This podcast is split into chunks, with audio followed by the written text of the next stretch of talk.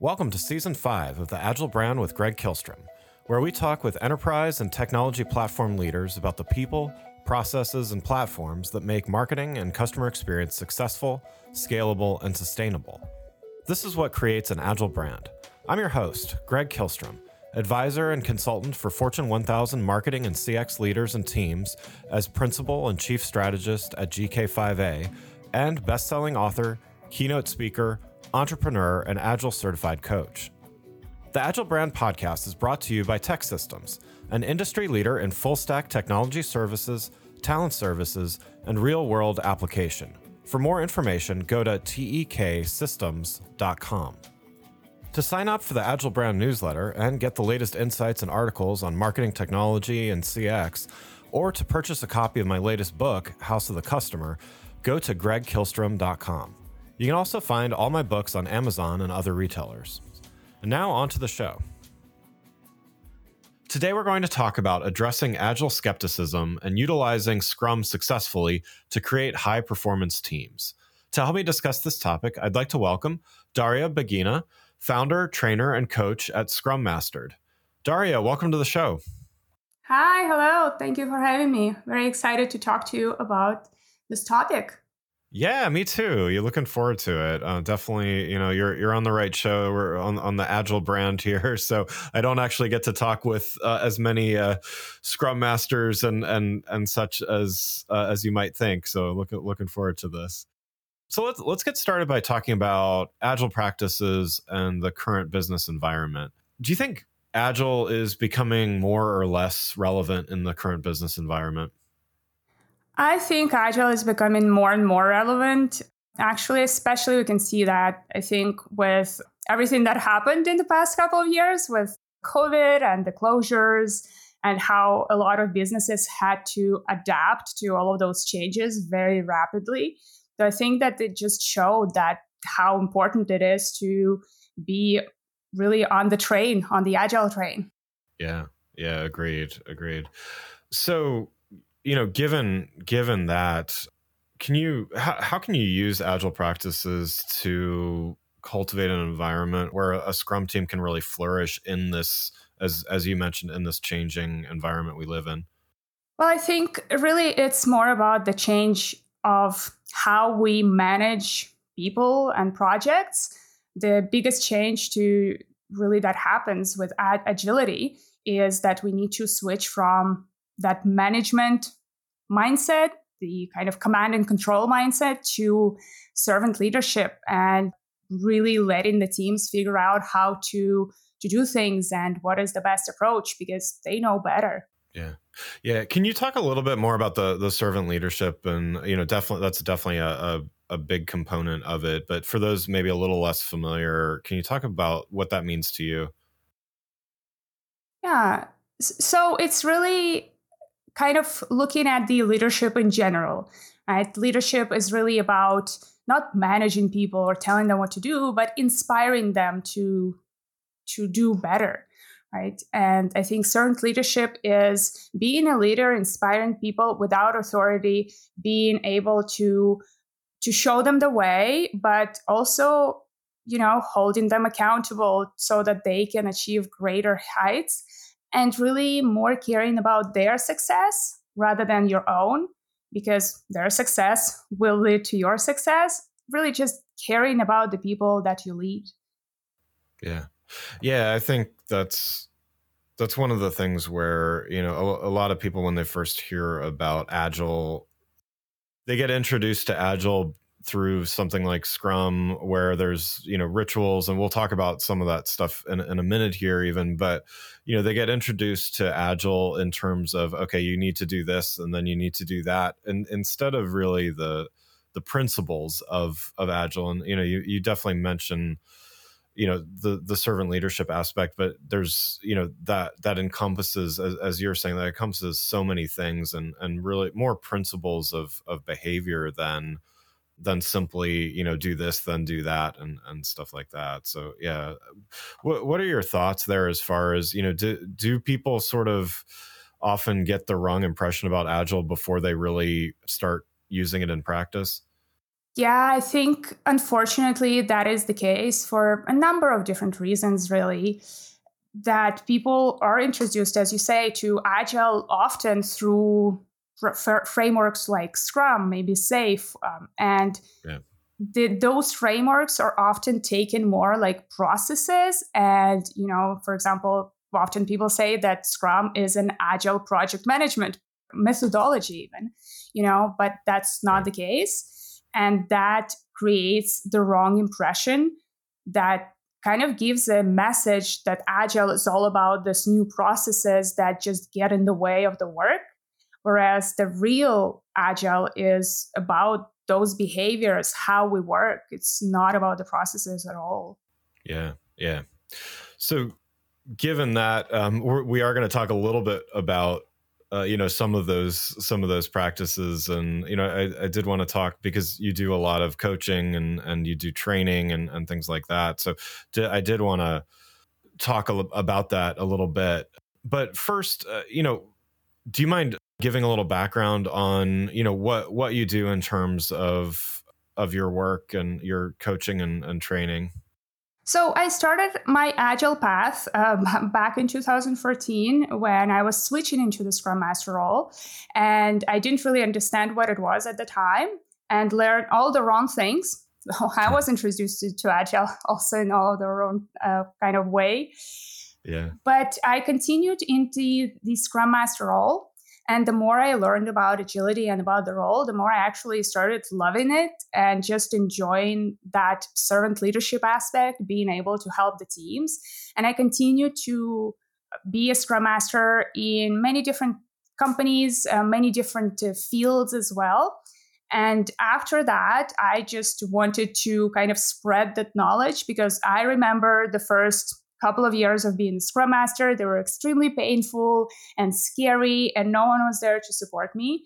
And now I want to help others to kind of go through that period with ease. So I am not only providing training as a professional Scrum trainer with Scrum.org, but I am also a mentor for Scrum Masters. So I'm running some mentorship, one-on-one mentorship, and you know community to help Scrum Masters get to the point in their career where they just enjoy what the what they do. Yeah that's great that's great. So yeah then let's let's dive in you know certainly um, there's a lot we could talk about here and um, a lot of different aspects of of putting agile in practice but you know speaking of scrum and you know one of the one of the critical parts of scrum is is the retrospective. And even though they are a critical part, uh, they're often not done well. What's what is your advice to you know how can you make your next retrospective not only fun and, and enjoyable but but also really helpful and, and valuable to the team? Yeah, it's a big topic. Like I can I can write yeah. a book and I did write a book on this topic. So but um a few things I think that can immediately help and I, I, like that you said, how can we make it fun and enjoyable, but also productive? And I feel that often people get stuck on the fun and enjoyable a little bit too much. While, yeah, yes, yeah. we want it to be, you know, we want people to come in, to enjoy that time together, to have some, you know, team building happening. But in the end, the retrospective is a serious meeting. this is where we need to talk about how we can get better? How can we improve? And I think bringing back that focus on the improvement part is really important. And that can be done through making sure that you always talk about the action items or the things that you wanted to do since the last retrospective, kind of bringing it in into the discussion, reviewing the progress, then always finishing up with something with at least one thing, actionable item that you can actually take into the next sprint. And that is already a great improvement. You inferred some of this already, but you know, what what are some of the things that that people tend to get most wrong about the retrospective like either you know misconception or just behaviors that that don't help as much as they could so often retrospectives either turn into just this fun time let's just yeah. all have fun and what happens is that then the the team members they feel that they're wasting their time. Yes they want to have fun but then they also have all of that other work they need to finish. So they don't see the value in that the retrospectives. Do we really need to have that team building every single sprint? So that the, the yeah. purpose of the retrospective gets lost there gets lost there. But another way kind of how it sometimes ends up is the retrospective turns into the airing of grievances, as one of the uh, developers yeah, used to yeah. say. And it's just a rant session, and people just say, kind of complain about different problems and challenges they have to face, but they never end up with anything tangible. So it's kind of like a group therapy session with nothing at the end. And once again, that turns into just time spent on talking, but not actually doing any kind of work. And it feels useless.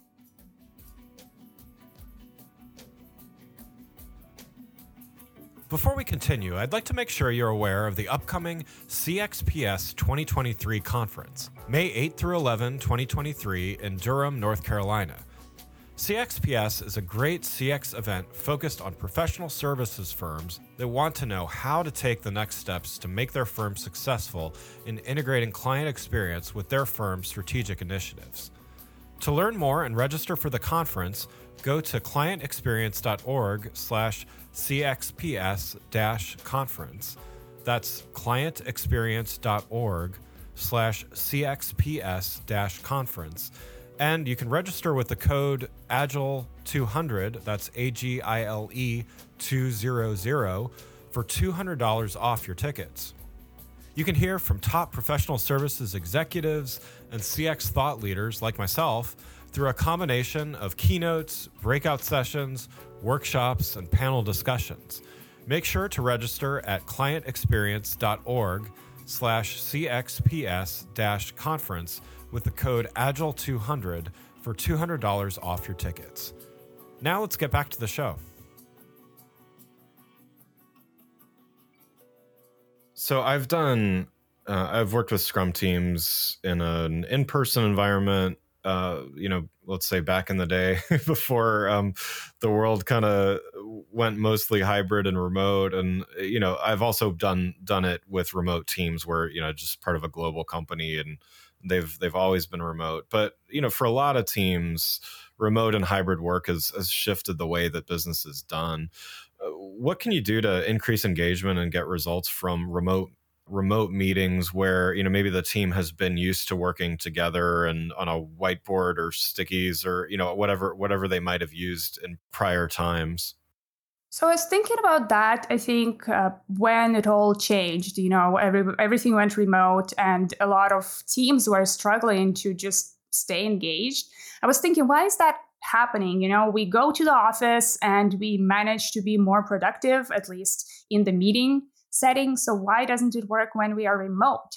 And what I found out, at least the conclusion I came to, is that we don't have any working or like unspoken rules that we have already established in the remote setting because even though the technology has existed for a really long time we haven't worked in it long enough to establish some of those working agreements and unspoken rules of how it is how should we behave in a professional setting when we work remotely right when we go into yeah. the office we have some rules, right? You say hello to your colleagues, you are dressed uh, professionally, right? You're not going to the office right. in your pajamas. right. But we don't have those rules yet for remote work. And that brings problems like people don't want to be on camera. They maybe are, are in their pajamas and that's why they don't want to be on camera, yeah. you know, or they are doing something else at the same time, which would be really frowned upon if you're in a meeting with everyone else, right? Yeah. And I think kind of going back to that, let's create working agreements together as a team. Let's make sure that we all agree on what it means to behave professionally in a remote meeting. Yeah, yeah, I love that. So, la- last topic I wanted to talk about with you, it uh, wanted to address uh, address some of what I would call the agile skepticism that exists. We, we talked about this a little bit at the very beginning, but mm-hmm you know what do you say to someone who says something like you know we tried agile at my last company and it didn't work. There's lots of things wrong even with that with that statement but um, you know we, we tried agile it didn't work or you know i don't like agile or you know it, it's what you were saying you know it gets in the way you know have you gotten anyone to overcome their objections and to look at agile in a new way? And you know what are, what are the some some of the ways that you do that you may end up with someone who can overcome their objections, these objections, and that there is someone who cannot, right? Yeah. So in the latter case, this is what we call kind of someone who doesn't want to be coached, and you cannot coach someone who doesn't want to be coached. So this is more about how do we work around it. But often, most of the times, at least in my career, I would have someone who kind of says, Oh, Scrum doesn't work. We already tried it no results, right? Uh, I just say, okay, let's then, you know, put aside all of those Scrum and Agile terms and let's just focus on how I can help you. And without even kind of telling sometimes people, I use Agile and Scrum practices to make their team work much better. And then that kind of comes back to that point of, hey, you see, Agile actually works. It's just you didn't know that it was Agile. I just use those practices to help you. Yeah, yeah. And uh, one more thing with that. So, you know, I've, I've worked with teams in, in a number of different disciplines as um, and you know just curious your thoughts. I mean do you primarily work with like software engineering teams or have you worked with other types of of disciplines? And you know what are you seeing in you know certainly agile, agile got its start in in you know software and manufacturing and in those areas but you know i've used it with marketing teams and and others as well. Like what what are you seeing in you know how um, agile practices are kind of making their way into other parts of the organization i think it is becoming much more much more popular i'd say because other disciplines see the value in some of those agile practices so i have been working a lot with software engineering teams with very technical teams um, you know and medium technical teams, but I also worked with teams that are not at all technical. You know, we had um, worked with a team where we had people from logistics, from marketing, from learning and development, mm. And we didn't really have that technical aspect. And I think the it is absolutely possible to apply Scrum and Agile to those disciplines. And even now, we can see that Scrum is trying to kind of associate itself much more with other disciplines apart from software development. Yeah. Where instead of using terms like potentially releasable, we start saying, okay, what is a usable, a working product for your case? And I think it can be very well applied in the same way. It's once again, it's not really a process, right? It's really about how we change the way we work together. And every discipline and every team can definitely benefit from it. Yeah, yeah. You know, I've also talked with plenty of people that are, I would say they're very adamant that Agile is the best way to do things or wouldn't even go so far as to say the only only way to do things well but you know what are what are your thoughts there is is agile the only way to do things well or can multiple approaches coexist with with one another this is something that we uh, teach in our Scrum classes that you need to to use the right process for the right problem. Agile works in the complex environment where we have a lot of different factors that may impact our work, where we have a lot of uncertainty, you know, and that not only applies to software development, but just generally to product development, to any kind of creative work. Yeah. But there are some other types of work that are much simpler. They don't need Agile, they don't need Scrum. They work really well with how they used to work, you know, that uh, aspect of um, Taylorism, of measuring performance in the factories, it worked well, right? It was a great method to use in those settings.